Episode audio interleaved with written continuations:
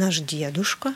Еврей? Как вообще получилось так, что я вот здесь оказался? Я даже не знала, куда я еду. Пар у меня шел зимой изо рта в комнате. Нужно было стопудово до холодов куда-то уехать. Я поняла, что я написала Цой справа налево. Ни тепла, ни снеговиков тебе. Смешно это в наушниках слышу. Давай еще да. раз.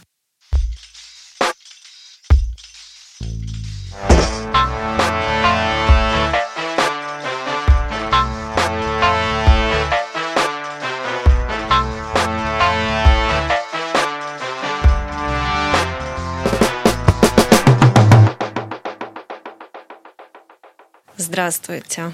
Здравствуйте.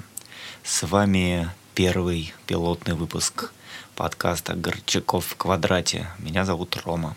Меня зовут Лина. И мы хотели бы для начала рассказать, собственно, о том, что мы собираемся рассказывать, и для чего, и почему. Я хочу сказать сначала, что мы брат и сестра. О чем мы будем рассказывать людям, повествовать о людях.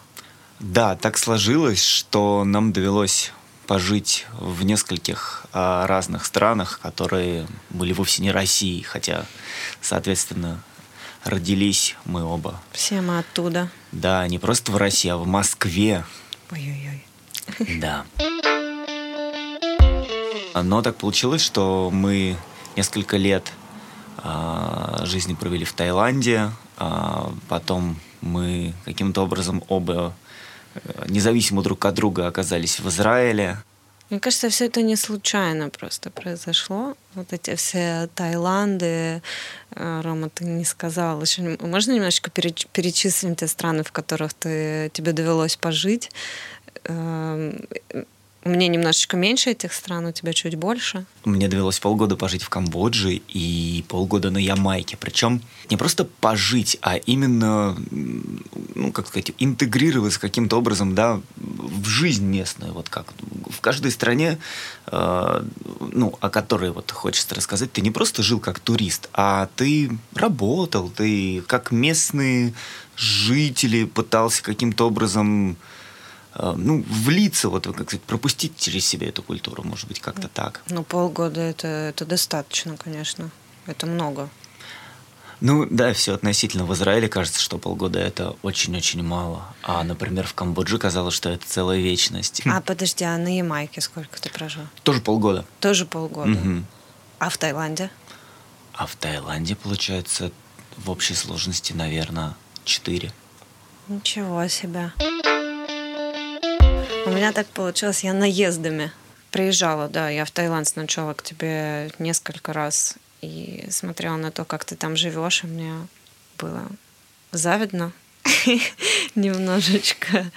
Да, вот. Ты сначала приехала именно как туристка. Я тут туда сразу попал, типа, с, с попыткой там пожить. Ой, очень хочется, короче, был. Конечно, рассказать об этом поподробнее как-нибудь. Мы к этому вернемся и, уверена, еще поговорим с теми людьми, с которыми ты тогда во все это влился, потому что история, конечно... Да, об этом можно рассказывать, рассказывать, значит, на гигабайты просто эм пэ три записи, действительно. Вот, и мы об этом расскажем, но э, не сегодня, да? Не Если сегодня. Не ошибаюсь, ты даже писал книгу об этом. Не книгу, это такой, как сборник рассказов.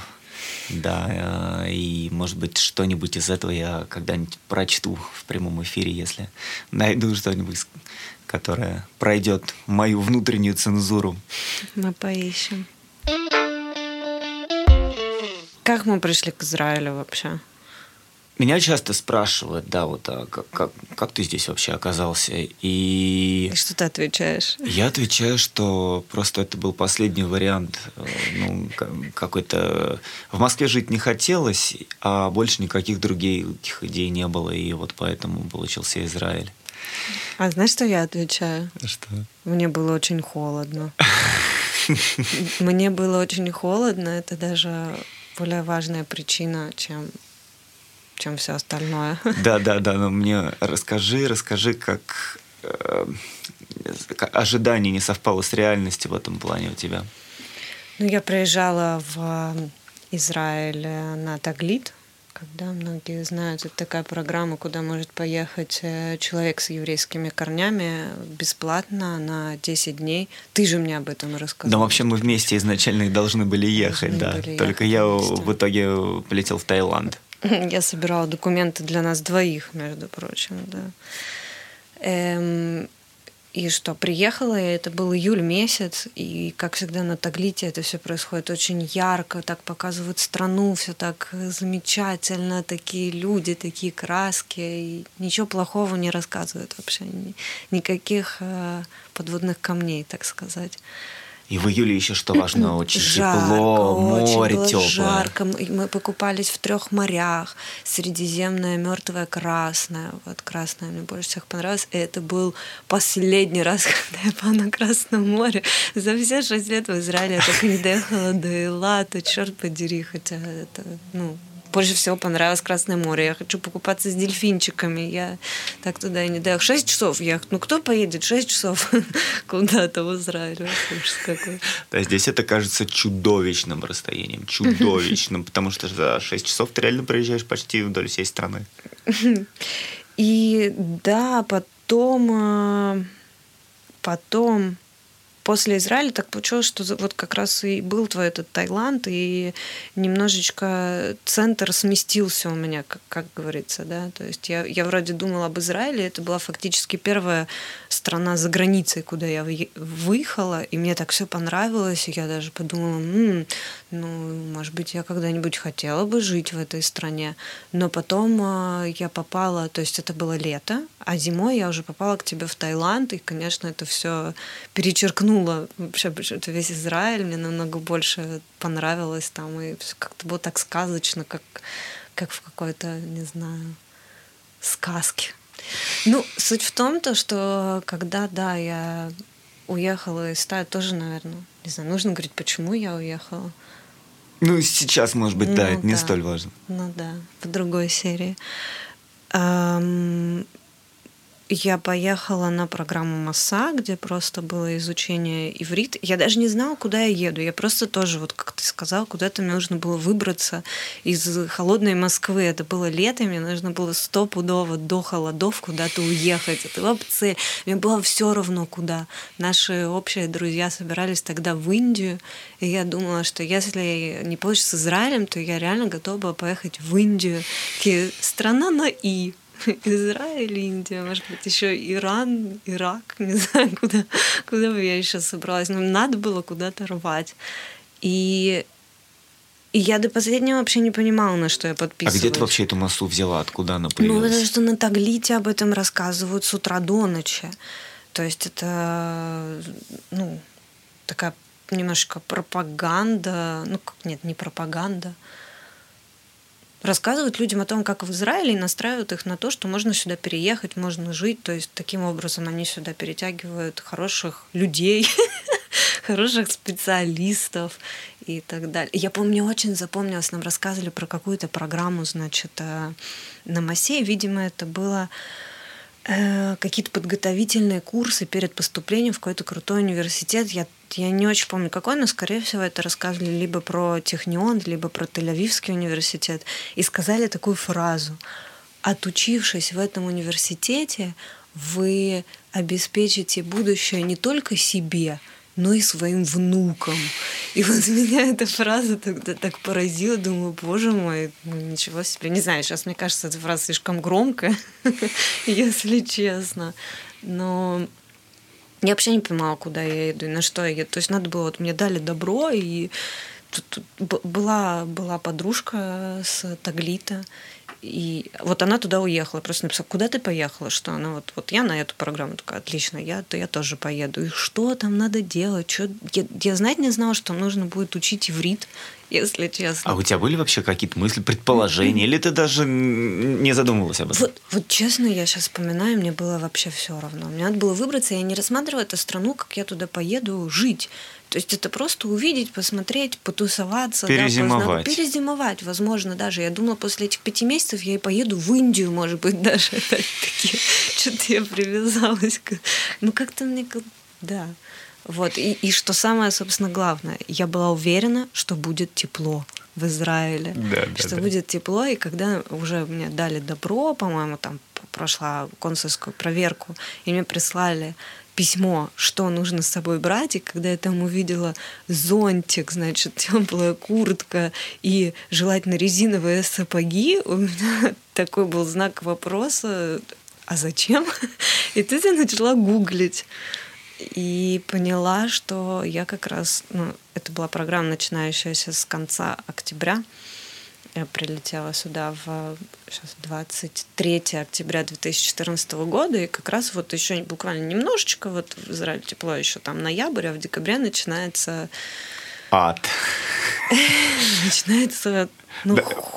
Маленькая, маленькая справка, да, для тех, кто не в курсе. Дело в том, что в Израиле, ну, нет каких-то чудовищных минусовых температур зимой. Здесь, допустим, э, температура опускается зимой до плюс десяти, например, да, ну вот как-то так, там, может быть, чуть прохладнее. Но при этом, при этом, во-первых, очень сыро, во-вторых, дует отвратительный, чудовищный холодный ветер, но самое страшное заключается в том, что здесь в домах нет центрального отопления, никакого отопления нет, и в общем и целом, когда с утра ты просыпаешься, если у тебя не работала печка там, или кондиционер всю ночь, э, температура у тебя в комнате примерно равняется температуре э, на улице. У нас, например, в квартире, в квартире часто бывает так, что на улице теплее, чем дома. Mm-hmm. И здесь это реальный факт. Выходя как бы из дома зимой, иногда ты чуть-чуть подраздеваешься, а заходя обратно, ты натягиваешь на себя какие-то более теплые вещи.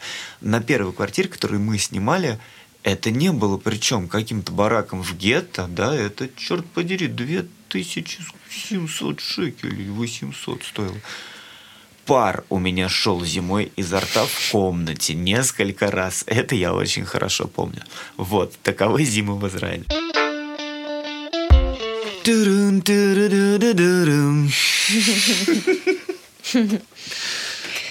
Так, ну что, нужно, наверное, сказать о том, что ты приехал сюда на полтора года позже со своей семьей, с женой, с ребеночком маленьким. Сколько было тогда? Ради исполнилось ровно четыре месяца в день нашего прилета сюда. Это был Песах. Да, это был двадцать первого апреля, мы прилетели и закрылось все. Mm-hmm. Надо понимать, да, что в Израиле, если праздник празднуется, то закрыты все учреждения, магазины и... Ну вот ты прилетел в страну, и ты элементарно не можешь там пойти купить себе кастрюлю, потому что там все закрыто, условно говоря. Благо вот у тебя работал вот этот безумный Маймаркет, mm-hmm. который случится, вот, если атомная война когда-нибудь, или конец света, или что такое, Маймаркет будет продолжать работать. Потому что будет... это арабский магазин. Да-да, там все кру... дешманское, всякое разное, и работает круглосуточно в любой день недели. Праздник, не в праздник. Вот он нас спасал. А так вот прилетели, и вообще все закрыто. Все учреждения какие-то государственные, куда там мы должны были обращаться, ну, за всякими справками, там, документами. Вот. Ну, вот тоже мне немножко непонятно. Знаешь, я приехала, и мне помогала, да, там, Маса, грубо говоря, вообще, то есть как-то интегрироваться сюда, все рассказывали, показывали, там, вам показывала я. Как себя вообще чувствуют люди, которые приехали вот просто сюда, вот получили паспорт в аэропорту, и ни, никого вот здесь нет, никого, я не очень понимаю, на самом деле, надо будет с кем-нибудь пообщаться на эту тему. Потому что очень непросто. Непростая страна, черт подери. Да и вообще начнем с того, что непросто на такое решиться. Просто поехать куда-то в какую-то страну, ну, в какую-то безобидную mm-hmm. очень, в Таиланд тот mm-hmm. же самый, например, да, если ты какой-то удаленный работник, э, одному, ну ладно, туда-сюда. А в Израиль это прям нужно, mm-hmm. ну, как сказать, серьезно, сделать серьезное такое, принять решение. Ну, мне кажется, для человека, который вообще никогда никуда не выезжал, собственно, не планирует, и вообще все равно Таиланд, Камбоджа, Израиль, любая страна, это очень... Сколько раз тебе за всю, за всю твою жизнь давали тебе просто... Вот... Как, как можно уехать? И кто, кто говорил, просто собрать чемодан и уехать. Да, да, да. Ты знаешь, у меня вот э, такое воспоминание есть, когда не, отвлечемся от Израиля на две минуты. В Камбодже, когда я водил экскурсии, я встречал туристов у границы. И я, меня привозили рано утром, потому что автобус приезжал ну, не помню, допустим, к семи, мне кажется, утра я должен был быть на границе уже. Угу. Это Пойпет, это маленький городок, грязный, пыльный, чудовищный совершенно, где там двухэтажное строение, это самое высокое здание в городе. Вот, но там была очень милая кафешка у границы, и я там всегда там заказывал себе какое-то одно и то же блюдо, за которое... Вот сколько раз я там был, каждый раз с меня брали за, за это блюдо разную сумму. Я брал одно и то же блюдо и всегда платил разные суммы за него. И, и я так всегда веселился по этому поводу.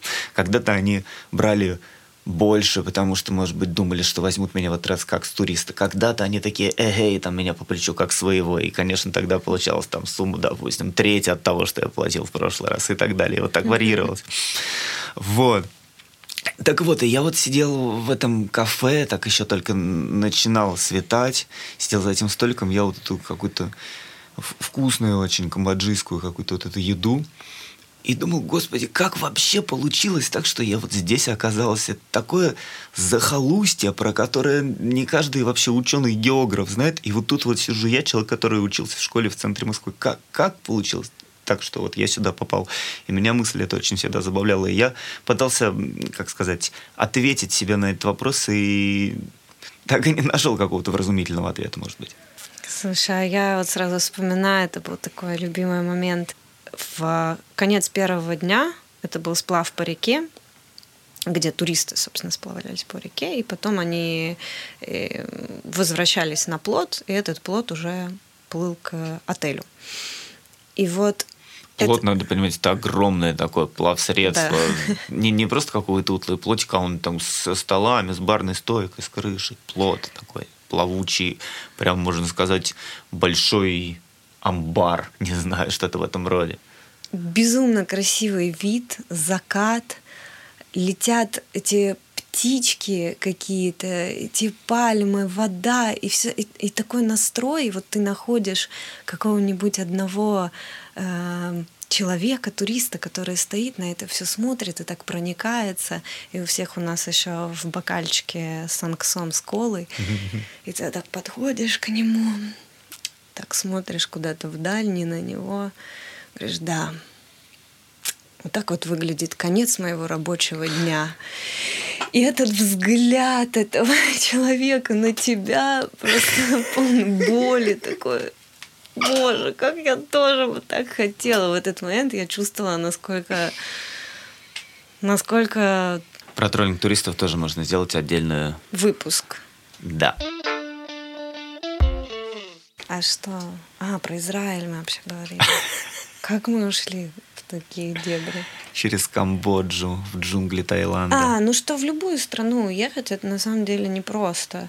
И как мы вообще попали в Израиль? Начнем с того, что наш дедушка... еврей. Да, но я так с ним и не познакомилась. Я родилась позже. А я видел его в детстве несколько раз. Помню, что я его боялся.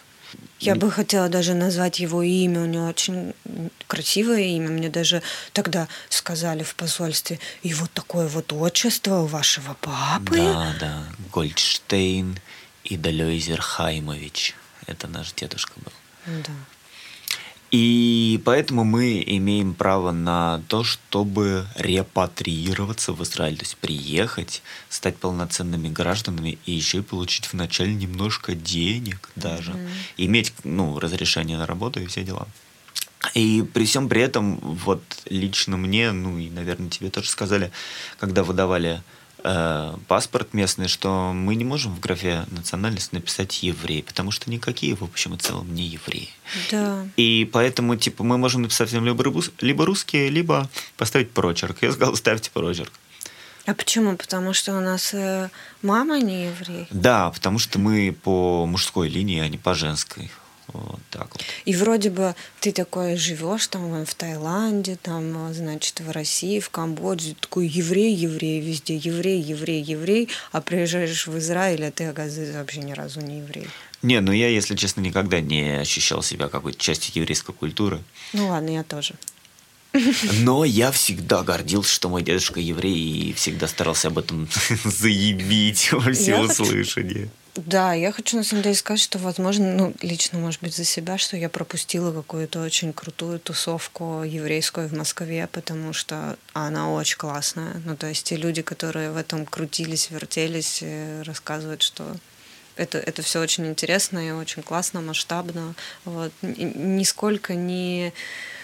как не навязывают на тебя какие-то вещи, а просто знакомят э, евреев с евреями. Вот. И всякие разные выезды куда-то, там, в разные страны, не знаю, там, дискотеки, тусовки и так далее. Вот. Очень крутая еврейская тусовка в Москве. Интересно, да. А мы и не знали. Вот тоже. Потому что никакие мы не евреи. Ну и тогда получилось, что я полюбила Израиль немножечко, хочется даже сказать, множечко больше, чем мой брат. У нас на это разные взгляды. И, между прочим, Рома собирается отсюда через какое-то время езжать. Да, можно так сказать, депатрироваться. Если до этого я репатрировался сюда, то теперь я буду депатрироваться обратно. Ну, мы все будем всей семьей.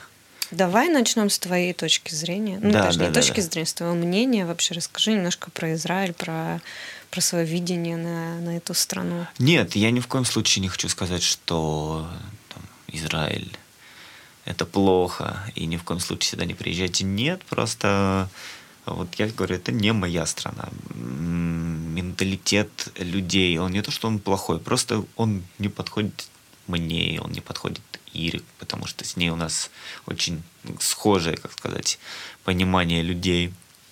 Вот. И тот ритм жизни, который здесь, тот стиль общения, так скажем, а, ну вот он мне не подходит. Вот тот же самый Таиланд, например, это надо понимать, что тайцы же это просто инопланетяне, да, не mm-hmm. дать не взять. То есть ты...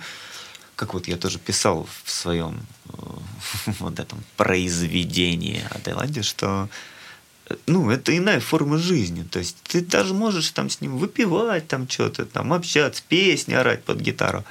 Но это не сделает тебя ближе к его планете никак. То есть mm-hmm. просто у вас найдутся несколько точек соприкосновения, но в целом ты не сможешь никогда его понять. И что он там о тебе на самом деле думает, это никому не известно.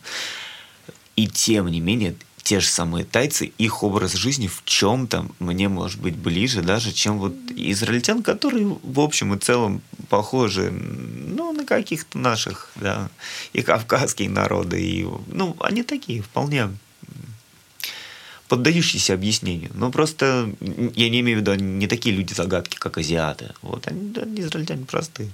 Вот, но ну, не мой менталитет, скажем так. И ну, я как бы не вижу... не знаю, себя и Слушай, нас здесь. Я была уверена, например, когда ты сюда ехал, что тебе очень легко дастся этот язык, иврит, намного легче, чем мне. Вот почему-то я была в этом уверена, как все по факту оказалось. Как будто я не совсем видел смысл в том, чтобы его учить. Потому что мы, в общем, мы в целом сразу поняли, что мы, наверное, отсюда когда-то уедем. И... В Израиле всегда ощущаешь дефицит времени. Тебе всегда его не хватает, потому что ну, там, ты сначала либо учишься, потом учишься и работаешь, потом работаешь и работаешь, и все это происходит в таком режиме нон-стоп. И в Израиле ну, всегда у тебя ни на что не хватает времени. И, и денег. Ну, нет, сейчас не об этом. Это я не то, что привожу один из минусов, это я к чему говорю. Что и когда у тебя, например... возникает дилемма, поучить ли мне сейчас иврит или ну, сделать что-то, например, другое. Ну, в моем случае, например, поделать музло, потому что я... Об этом мы поговорим еще сегодня. Да, также я произвожу некоторый музыкальный контент, которым буду с вами делиться. А, так вот, и поэтому мне, конечно, хочется производить музыкальный контент, а не сидеть над ивритом, который, в общем и целом, мне не понадобится спустя несколько лет. Вот. А музыка вечна. Она будет нужна всегда. Ой, ну, я когда приехала... Конкретно же я вот приехала на программу и стала учить этот язык. Я ходила, да, получается, с каких там... С девяти до часу, по четыре часа в день, пять дней в неделю. Я учила иврит. Боже, это было так сложно. Ну, то есть нужно ли говорить о том, что мне английский давался очень сложно? Мне тогда было восемь лет, а когда я стала учить иврит, мне было двадцать четыре. Ну, и как будто ничего не поменялось. Правда, да, как пор. будто ничего не поменялось. Причем то, что тайский, да, на тайском мы особо не говорили. То есть я вот как-то посчитала, и примерно я знала в районе ста слов, и мне хватало это, чтобы тайцы э, считали нас за... Почти экспертов в области тайского языка среди иностранцев, да. Ну да, типа такой свой иностранец. Могли там пониже где-то цену, да, сбить, нет, сбить цену, вот, и так далее. Эм, очень сложно давался иврит, и реально через слезы. То есть вот я прям, я прям помню свои первые, не знаю, какие-то недели, когда я сидела с этим учебником и курила со слезами, зачем я вообще сюда приехала, зачем мне этот язык, на котором говорят только в этой стране и больше вообще нигде. Ну, для чего? Зачем? Хотя на самом деле язык достаточно логичный, по сути, если в него углубиться. То есть есть... Э- Да, до меня просто все эти вот тревожные, как сказать, э, сведения долетали, че, ну, как сказать, по телефону. Мы mm-hmm. тогда жили в Москве. Mm-hmm. Вот. И несмотря на то, что, да, вот Алина была в Израиле, я был в Москве, я вот этот сразу услышал, насколько чудовищно сложно учить иврит. Ну, то есть вот Лина об этом, да, рассказывала. И мне Но как-то была это уверена, что вот, вот говорю, тебе это дастся намного легче, чем да, мне. Ну, я не видел необходимости. И то, что, да, здесь пишется справа налево. Правильно, да, справа налево. Однажды, ну как не, не так давно, к слову, да, вот это право-лево, мозг как-то перестраивается очень странно. Не могу сказать, что я за шесть лет потрясающе выучила иврит. Люди, которые первый раз слышат, как я говорю на иврите, не знающие вообще иврит, говорят: ничего себе, ты разговариваешь. Ну ты реально хорошо говоришь, ну что? Ну, я так не считаю. Ну вот, и в общем, какой-то Зимой, наверное, зимой, да, у нашего друга была э, гипс на руке, и все там писали, расписывались. Такая, ой, я тоже хочу что-нибудь написать. И такая думаю, конечно же, надо, надо что написать? Надо написать, что Цой жив. Почему-то у меня пришло, я не знаю, почему. Но я начала писать. Ну, посыл позитивный. И только на букве «Ж», то есть, что жив, я уже написала Цой, я поняла, что я написала Цой справа налево. И это было так странно. Я, почему я так подумала? Ну, почему я так вообще написала? Почему так пришло мне в голову? Хорошо, мы там немножко выпивали, да, но я не могла быть настолько какой-то там вообще пьяненькой, да, чтобы написать. Короче, это было очень странно. Очень странно. Короче, как-то мозг... Переживает какие-то здесь трансформации. Мозг очень переживает. И, да, ты рассказывал про, про Израиль. Скажи мне, что касательно погоды, как тебя... Я тебя предупреждала об этом, и ты даже взял с собой, мне кажется, теплые вещи. Да, кажется, так. А, ну, для меня это точно уже не было неожиданностью. Мы даже хотели прилететь сюда пораньше, но, получается, зимой Рада была совсем маленькая, и... Лина сказала: нет, не надо с маленьким ребенком лететь в такую чудовищную холодную израильскую квартиру. Вот. Ну а поэтому... почему вообще, почему нету отопления? Потому что девять месяцев в целом тепло в Израиле, даже не было, жарко, да, и поэтому тоненькие стены, и, ну, наверное, поэтому. Почему, почему, блин, нету батарей? Не, ну батарея это дорого, и дорого. А так все используют просто эти самые кондиционеры на обогрев зимой, и ну, нормально себя чувствуют, потому что в остальное время они используют те же самые кондиционеры на, наоборот, охлаждение. Вот, и ну, никто как бы не страдает от того, что э, нет, я имею в виду израильтян, от того, что нет центрального отопления, не то, что там все мерзнут, там топят какие-то печки-буржуйки, у всех есть кондиционеры. Но при всем при этом, вот если ты приходишь в пустую квартиру, или ты просто там, вот, встаешь и выходишь из отапливаемой комнаты в неотапливаемую с утра, или просто нет у тебя кондиционера.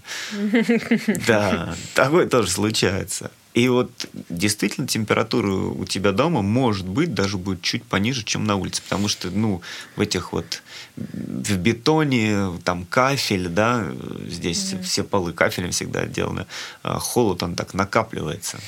Слушай, ну хочу сказать вот от лица своей семьи, что мы пользуемся летом кондиционером, он здесь называется на иврите мазган. Мазган, очень смешное слово. Да. Мы пользуемся летом мазганом, то есть охлаждаем квартиру, но зимой мы вообще не пользуемся мазганом, потому что он жутко забирает воздух, то есть абсолютно становится нечем дышать. И мы пользуемся обогревателем, ну масляным обогревателем, который, да, там, мне кажется, у всех были, не у всех. У, у, у нас был масляный обогреватель в, в детстве, в Москве, не знаю. Он до сих пор есть? Ну да, ну вообще, то есть у всех, мне кажется, есть масляный был. У, у нас их два. Ну вот, ну в смысле, здесь в Израиле зимой мы пользуемся масляным обогревателем. В России тоже все пользуются. Хорошо спасает, но вот конкретно, например, одну комнату, в одной комнате закрываешься, включаешь этот масляный обогреватель, и вот это особенно зимой. Если зимой вдруг ты встаешь и нужно сходить, простите, в туалет, ты просто как будто ты выходишь какой-то вообще на Северный полюс, вообще сходил и возвращаешься в эту кровать. В кровать, а если сидишь за компом, то лично mm. я, например, просто...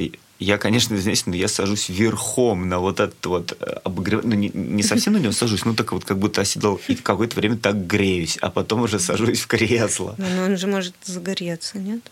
Ну, не полностью, но так, чуть-чуть. Еще я, когда рассказываю людям, которые не живут в Израиле, о том, что здесь есть простыни, подогревающиеся простыни, люди очень удивляются, но это очень крутое приспособление. То есть... Очень, очень нужно в, таку, в такую холодную зиму дома, или как это сформулировать, ложиться в теплую кровать. Очень важно лечь в теплую кровать. И для этого здесь есть специальная, специальная простыня, которая стелится перед простыней. И включается, ну, то есть работает от электричества.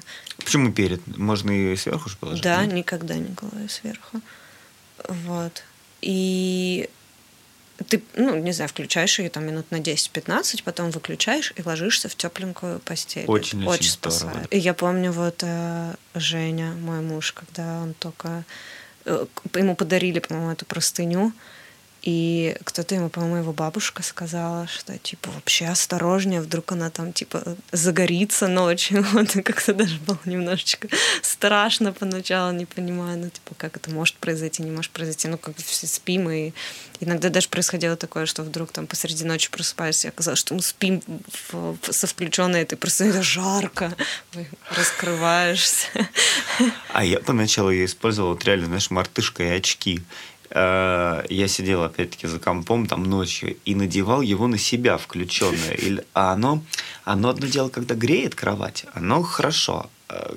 Ты же, когда приходишь, ложишься, выключаешь. Но когда оно на тебе, ты немного начинаешь чувствовать вот этот электрический ток, и тебя от этого начинает... Ну, не то, что... Ну, мутит, начинает какое-то такое состояние, начинается очень странное. Ты сначала не понимаешь, в чем дело. Вроде бы только что все было хорошо, а тут бац, и ну, вдруг внезапно почувствовал себя плохо. Вот. И только через несколько раз вот таких использований я понял, что дело, наверное, в одеяле. Я сопоставил все факты, и потом mm. мне кто-то об этом рассказал. Ну, вот, например... А потом оно сломалось. Если можно купить простыню на одного человека, а можно сразу на двоих. И вот если, например, одна работает, а другая не работает, если, например, я дотронусь вот до Жени, то у нас такой передается ток. Если у кого-то работает, а у кого-то не работает, такой бж-бж-бж немножечко. Вау, крутяк. И еще у меня есть тоже история по поводу этой простыни. У меня есть подружка, которая живет с израильтянином, и она все время мерзнет, а он уже, ну, он всегда здесь жил, да, он нормально воспринимает, и, и вот она до последнего, там вот ей холодно, и она включает себе там эту простыню, а это все равно немножечко передается, как бы тому, с кем ты спишь. И вот она, он уже спит, она подходит и так вот включает. Нет, сегодня нет. Ладно, ладно, не буду, не буду. В общем, потом она в результате две переложила на свою сторону и таким образом справлялась с холодом. Слушай, вот еще такую тему я хотела бы обсудить касательно того, как мы воспринимаем температуру. Вот у нас как-то с тобой так пошло, я не понимаю, может быть, я это за тобой переняла и действительно так почувствовала, а может быть, мы оба так чувствуем. Ну, то есть... Вот в детстве, мне кажется, мне было немножечко все равно. Холодно, не холодно. Ну, типа, холодно, но окей. Там, потеплее что-то надо накинуть на себя, там, жарко снять. А потом в какой-то момент ты начал... ну, знаешь, говорит, там, вот, вообще этот холод надоел, вот, и, и когда еще уехал из Таиланда, и много, у тебя было тогда ЖЖ, и, типа, ты писал очень много про хуже, вообще, наконец-то я вот из этого холода уехал, и мне как-то это так вливалось, вливалось в голову, в общем, я, ну, не, я на самом деле раньше тоже, класс лет с четырнадцати, вот это что, холод, депрессия, плохо. И вот как-то у меня каждую зиму я входила в какую-то депрессию. И вот эта вот зима у меня ассоциировалась с чем-то плохим, с чем-то нехорошим, таким, что все плохое происходит зимой. И мне вот нужно было вот срочно уходить из того места, где холодно, уезжать. Но многие вот там, мне холодно, многие говорят, ну... ничего не холодно, ты все выдумываешь. Мама, мама, все, все ты выдумываешь, ничего не холодно. Вот, и я, ну, не очень понимаю, я правда так воспринимаю холод, как-то мы воспринимаем по-другому, или так и есть, как холод? Да, мне кажется, для тебя просто, знаешь, холод — это вот символ всего того, что тебе не нравится в России, в Москве, и твой мозг передает информацию твоему телу, и тебе вот холод не нравится. Вот. Мне вот тоже, знаешь, я не люблю холод, но даже не столько из-за того, что холодно, а столько из-за того, что когда выходишь на улицу, нужно на себя mm. вот это вот все надевать. Mm. И, допустим, хочешь ты какой-нибудь где-нибудь в магазин, не знаю, зайти там кофту померить. Господи, ты сто mm-hmm. тысяч вещей с себя снимаешь, кофту mm-hmm. это опять. Mm-hmm. Ой, вот это меня злит, мне кажется, даже больше, чем то, что ты мерзнешь, то, что на тебе очень-очень много надето. А тут заходишь, вроде жарко на улице, ой, да, холодно на улице, ты заходишь там в метро, да, в какой-нибудь, или в торговый центр, становится жарко, надо это все снять, вот это вот срочно, это в руках нести, редузы, трусы с начесом, йоу. У меня с твоей дочкой только что был разговор, мы говорили как раз про холод. Я говорю, я не люблю холод. Он говорит, ну а что ты там не любишь? Снеговиков можно делать. Чё, вообще же, хорошо, холод. Что тут вообще тебе не нравится? Я говорю, нет, я даже снеговики не спасаю, никогда не спасали ни, ни конёчки, ни сноуборды, ни снеговики. Все было не так в холоде. Да ну, вот в Москве такой холод, что, может, даже и холодно, а снеговика не полепишь, не знаю. Даже. Ни, ни тепла, ни снеговиков тебе. А вот расскажи о своем отношении к Израилю и насколько ты считаешь себя интегрированной в его культуру. Я на пути, на верном пути. На самом деле, с каждым годом как будто бы я все больше начинаю любить Израиль. Вот ты как будто бы с каждым годом все меньше. Наверное. Нет, это неправда. Я, это... Да, это, как сказать, несколько преувеличенное, может быть, сведение. Ну, в общем-то, в начале, в самом начале, на контрасте после Таиланда, мне вообще Израиль показался какой-то шляпой, извините. Ну, что-то не то. Вроде те же пальмы, вроде то же море, но что-то не то. Я вообще в начале не прониклась. Вот совсем никак. Язык этот странный, и что-то люди. Но на самом деле нет, кстати, людей. Я везде нахожу клевых и хороших. Это... Ну, скажем так, во время-то Масы ты не сталкиваешься, ну, как сказать, с какими-то ну, да. рабочими отношениями. Да. Ты общаешься с людьми, которые рады тебя видеть, которым mm-hmm. классно вот показать тебе страну и так далее. То есть, конечно, ты видишь такой срез людей, которые заранее тебе рады, и в целом они клевые чаще всего mm-hmm. в этой сфере работают. Это понятно. Ну, потом, вообще говорят... Где-то на второй-третий год у людей, не обязательно в Израиле, когда они куда-либо переезжают, приходит какой-то кризис, какой-то сложный период, у каждого это в свое время происходит. Вот, и, конечно же, он был и у меня тоже. Но на самом деле, черт его знает, как вообще все бы сложилось, если бы я не встретила своего будущего мужа здесь. Вот, и...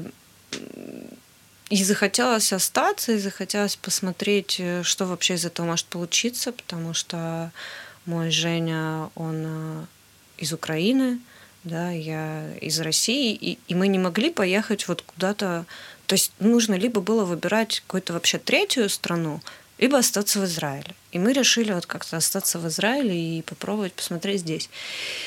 И что? Я думала, куда идти работать, и что делать, когда интегрироваться. Нужно было как-то говорить на иврите, потому что скелет какой-то после ну, учебы, десять месяцев учебы он появился. А что с этим делать и как вообще этим пользоваться, совершенно было непонятно.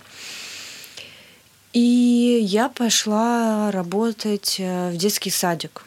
Вот именно изначально с такой целью, чтобы...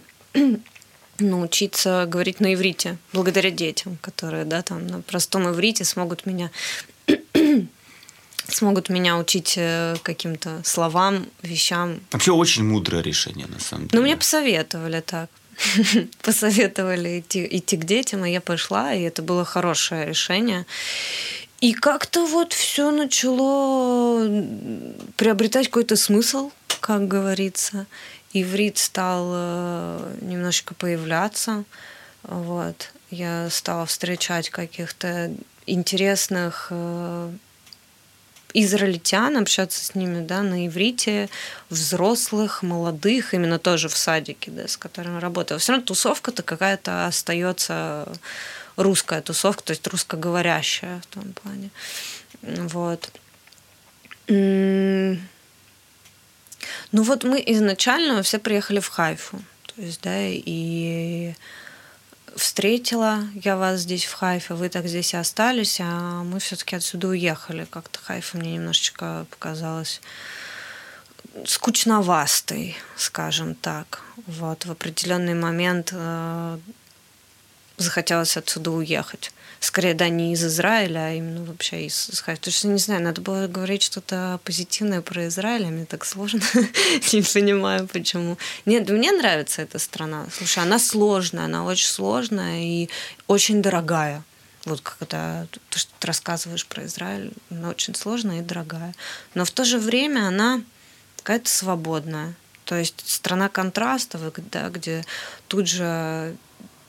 религиозные, да, которые вот они в своих пейсах и шляпах ходят, и тут же, не знаю, гей-парады, которые проводятся раз в год, и тут же что еще, Рома, тут же? Тут же мусульмане, друзы, ой-ой-ой, марокканцы, русские целыми просто городами, поселениями. И все это вместе, и все, конечно, друг друга не любят, но при этом при всем отлично взаимодействуют, нет никаких межнациональных конфликтов, и как бы вот один квартал может соседствовать с другим, и как бы все мирно уживаются в общем и целом.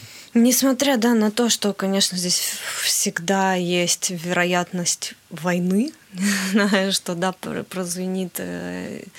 Сире... прозвенит сирена и прилетит какая-нибудь ракета, ну, которую собьют, да, пока она будет лететь. При всем при этом я хочу сказать, что мне в Израиле живется намного спокойнее, чем в Москве, вот еще как девушки, например.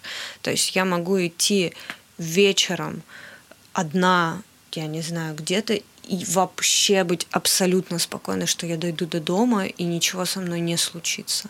Я не знаю, я, конечно, не жила в каких-то, да, там, грубо говоря, городах э, приграничных с... С чем?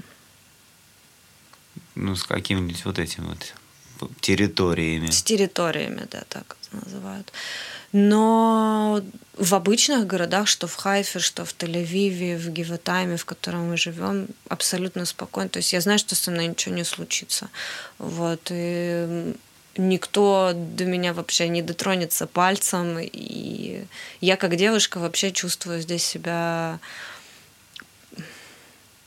сильной, полноценной. Да-да-да. Как-то в правовом поле, да? Ну да, ну да. Хотя не особо претендую на какие-то, как э, здесь есть... Мы, мы все равны, да, там служим. Кстати, я не служила, да, вообще здесь служат и, и девушки, и мужчины. Вот. Но я приехала в двадцать четыре, я уже была старушенцей для армии, вот, поэтому я не пошла служить. Но в том смысле, что и женщины, и у мужчин здесь, и у женщин, и у мужчин здесь одни права. Так они себя позиционируют, да, и там израильтянин, не знаю, не всегда там откроет перед девушкой дверь и подаст руку, это скорее... мужчины с, не знаю, там, постсоветского пространства так сделают, нежели чем... Ну, хотя тоже не, не, нельзя говорить за всех. В том плане позиционируют себя как вот мы, мы все равны. Вот. И с этим, конечно, тут проще живется. Не знаю, не смогла я правильно выразить свою мысль как-то, как хотела. Но смысл в том, что в Москве мне после десяти вечера, может быть, мне это вбили в голову, но мне было страшно ходить по улице. Хотя мы вообще из самого центра Москвы, и да, там мне даже, ну, по Маяковской во дворе было немножечко страшно идти. Как-то. Ну вот, мама мне только сегодня рассказала, что на проспекте Мира кого-то mm-hmm. там вечером напали, там побили девушек. Здесь есть какие-то такие истории, но их можно прям вот действительно пересчитать по пальцам. Вот. И это производит огромный вообще фурор везде в интернете, во всех газетах, и прям разбирается каждый, как говорится, кейс. Вот. Да, но в общем и целом Израиль мне нравится. Я не могу вот прям с уверенностью сказать, что мне, нам, ну, то есть, вот говорю, да, там за нашу семью хочется прожить здесь до старости. Вообще, вообще неизвестно, как все повернется. Вот. Но, конечно, иметь медицинскую страховку до старости в Израиле – это неплохо. Отлично. И еще этот самый израильский загранпаспорт. Израильский загранпаспорт, да, да, который позволяет безвизово летать во многие страны, но не на Бали. Кстати, я сейчас в арабские... Куда? В, в Арабские Эмираты можно будет летать. Да, да, да, там они же как-то там договорились. Вот Бали, конечно, я очень хотела на Бали. На Бали могу... можно с российским паспортом, ты получаешь на границе тридцать дней пребывания, что тебе еще нужно. Бали, голова не боли. Да, да, да. Ты был и там. Ну, тридцать дней, сколько позволяла виза. Ой, а когда ты путешествовал вообще по Азии, где ты еще был? Мы начали с Бангкоком, мы прилетели в Бангкок, потом был юг Таиланда, Краби, оттуда Малайзия, кажется, потом, может быть, как раз Бали, потом Вьетнам, Сингапур еще где-то mm-hmm. в промежутках, и Камбоджа, и вот потом опять Таиланд, где Мне... я остался уже. Хочется вспомнить вот именно этот момент, когда ты уезжал, мне тоже так и врезался в голову, ты сказал... Мне надоело получать тридцать тысяч рублей, двадцать тысяч отдавать за квартиру, а на десять кушать макароны с хлебом. Все, улетаю отсюда. Да, да. Но это При... был две тысячи девятый год. При том, что в Тае тоже бывали тяжеловатые времена, ну, да, как бы от того, что там приходилось питаться там двумя вот этими пакетиками вот этой лапши, типа доширака, как у них там мамана называется, в день два пакетика ты съедал, и то не доедал, потому что вот доширак ты ешь, он нормальный, дошираком можно питаться, а вот эта мама, она какая-то чудовищная совершенно по вкусу, невозможно. И все вот эти, которые там подсыпочки такие вкусовые, ну тоже такая гадость лютая. И ты голодный, но ты ешь, думаешь, ну блин, ну, я все равно эту гадость есть не могу. Вот. И приходилось таким питаться. Тоже такое бывало. Но все равно там хоть ты вот выходишь на улицу, и там какой-то интересный новый мир тебе открывается. А там, ну, реально, вот там снимаешь ты квартиру. Или в Печатниках я снимал. Или на этом, на Химаше. Как он там назывался? Господи. Слушай, ну вот, знаешь, давай к чему подведем? Что за все вот эти годы мы повстречали очень много интересных и классных людей, которые... давным-давно, может быть, уехали из того места, где мы их повстречали, и разъехались по разным уголкам нашей планеты. Кто-то к себе, кто-то куда-то еще. Да. И осталось очень много замечательных контактов, с которым бы хотелось связаться, пообщаться. Потому что эти люди могут рассказать множество замечательных историй. Это и столько из того, что слышали мы, можно написать собрание сочинений удивительных историй о проживании в разных странах мира. И, конечно, может быть, первый выпуск получился достаточно сумбурный, но мы просто хотели немножечко рассказать о, о нас, кто, кто мы такие. И зачем мы все это придумали, непонятно. Да, тут еще такой момент, что мы... Ну вот сейчас, например, довольно редко собираемся вместе и имеем возможность просто вот посидеть, поговорить. И поэтому, может быть, мы сразу начали вспоминать какие-то разные истории, потому что мы всегда так делаем, когда собираемся вдвоем. Поэтому, скорее, изначально это рассматривается как что-то такое... Камерное. Камерное, ламповое, да, такое. Для каких-то своих... друзьяшек за чаечком, а как оно там пойдет, посмотрим. Раз уж такое делаю, я буду пользоваться, так сказать, служебным положением и продвигать в массы друзьяшек музло, которое ночами делаю, когда позволяет время. Да, и давай немножечко расскажешь о том, какой трек ты хотел сегодня поставить. Я его обожаю. Это один из моих любимых твоих треков. Ну, не столько, как скажешь, он не мой, да, не делал его не ты, ну как бы.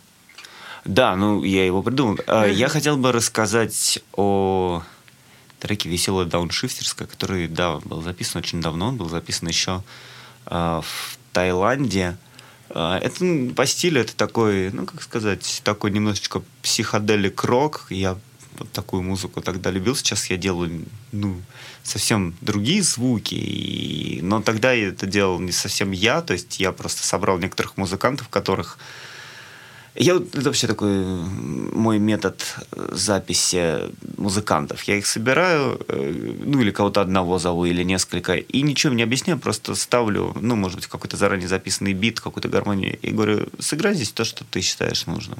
А, вот, а потом из множества дублей что-то собираю. И вот я так сделал в тот раз, получился такой психоделический рок, который мне делал на домашней студии а, товарищ. Очень хорошо получилось.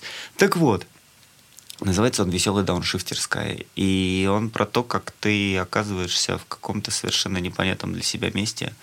Выходишь, идешь по улицам, смотришь по сторонам и, ну, как бы удивляешься тому, что ты вообще здесь находишься.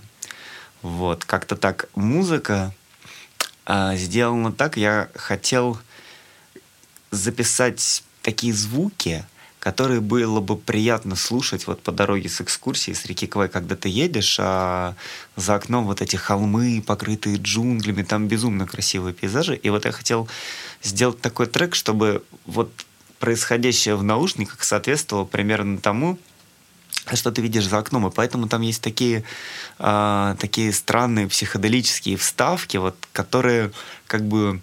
звуками рисует ту картину, которую, ну, вот я хотел запечатлеть вот это визуально. На мой взгляд, у меня это получилось, потому что я бесконечное количество раз потом слушал этот трек вот именно в такой ситуации, когда работал, когда возвращался с экскурсии. И каждый раз я думал, да, попал, ай да Пушкин, ай да сукин сын. А можно еще немножко вот про конец того, что звучит в самом конце трека? Просто удивительно. Да, там звучат какие-то Какие-то загробные вообще звуки, какие-то непонятные демонические голоса. Дело в том, что я хотел скачать, не помню что, какой-то файл, откуда я хотел скачать песню, может быть, или что. Инструкцию, по-моему. Инструкцию к чему-то, что-то, да. И там была капча, которую надо было ввести, но она что-то не сработала. И там еще была такой, такая опция, что, ну, продиктуют вам какие-то буквы, и вы должны их записать. И я нажал play. И там пошло вот это вот, вот эти какие-то звуки демонов из ада. Клянусь, если вот ты, например, спишь ночью и такой вот включить, и ты услышишь, можно зайти с ума от страха. Вот, и я не, не помню, как у меня получилось, но я это скачал, потому что я подумал, господи, какой классный сэмпл, его надо где-то использовать. Вот, и я потом, может быть, даже я сразу подумал, что его можно использовать в «Веселой дауншифтерской», потому что это как раз примерно тогда было. Вот, и вставил в конце, да, и, конечно, получилось очень прикольно. А текст я придумал, между прочим, когда первый раз оказался в Пномпене, еще до того, как э-м, вот, попал в Таиланд и стал работать гидом. В Пномпене я ночью как-то пьяный ходил по городу. Мы жили там в каком-то отеле, вот я вышел из него погулять и пошел, куда глаза глядят. Ни телефонов тогда, ни Google карт, ничего не было. Я вот ходил с какими-то местными чуваками, каким-то разговаривал, кто может ночью по Пномпене шляться. А вот я с ними что-то на английском там общался. Ничего со мной не случилось, не побили, ничего не украли. Хотя, говорят, как будто опасный город. Но я это уже потом узнал. Вот. И вот я ходил, и я вот это вот что-то такое повторялось. Лучший город моей жизни, город и немного призрак. И это что-то было такое очень длинное, и там постоянно вот призрак, да-да-да-да-да. Одна, одна и та же рифма. Вот, и я взял за основу вот эту вот штуку, которую придумал. Прошло с тех пор вот несколько лет, и я придумал вот этот текст для веселого дауншифтерского. У вот. нас есть наши близкие друзья, которые проживают в данный момент в Камбодже, и были там последние четыре года. Больше. Я, честно признаться, не могу сейчас сказать, но, в общем, ты действительно считаешь, что лучшим, как бы, лучшим страной, в которой, которая тебе больше ну, всего понравилась? Нет, это, видишь, как бы в этом тексте не называется uh-huh. никакого... Okay. Это некоторый собирательный образ. Вот я говорю, ты скорее говоришь не о городе, uh-huh. а о ситуации, когда ты оказался где-то и идешь и удивляешься тому, что... Вот, поэтому так называется весело дауншифтерское, что ты вот... Как, вот когда ты оказался в этой ситуации и что ты почувствовал, когда так. Угу. Спасибо за внимание. Это было нечто сумбурное, но приятное. Да, мы будем продолжать выходить в эфир. А сейчас слушаем трек. Лучший город в моей жизни, город и немного призрак. Я брожу совсем без дела, посмотреть на город. Вылез кто-то где-то, глушит вина сыром или ставит Windows. Ну а я брожу как призрак, озираюсь, обалдела. Убежден, что мозга вынос действий ничем вынос тела. Разум словно Windows виснет, но это совсем не минус. Это очень добрый признак, это признак пахуизма. Не по социализму, мой вклад в музыку не признан. Над дипломом не потел я и в солдаты не был призван. На меня накласть отчизне, но у нас это взаимно. С ней у папы скучный бизнес, а я просто взял и сдриснул.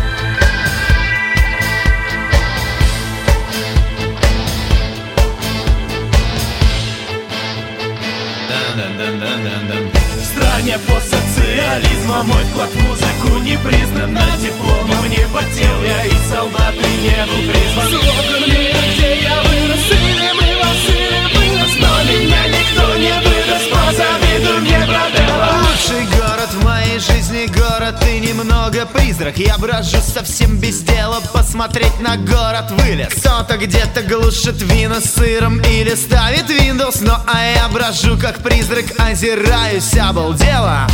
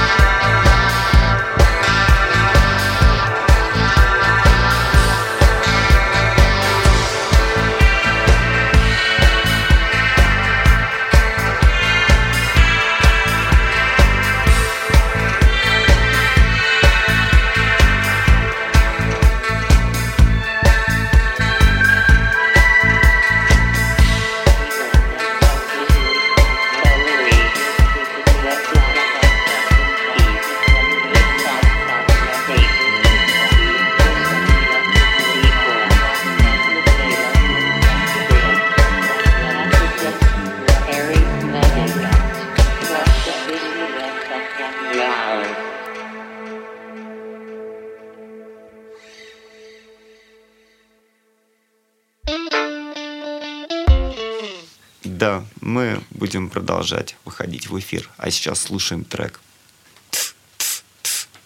Лучший город мой.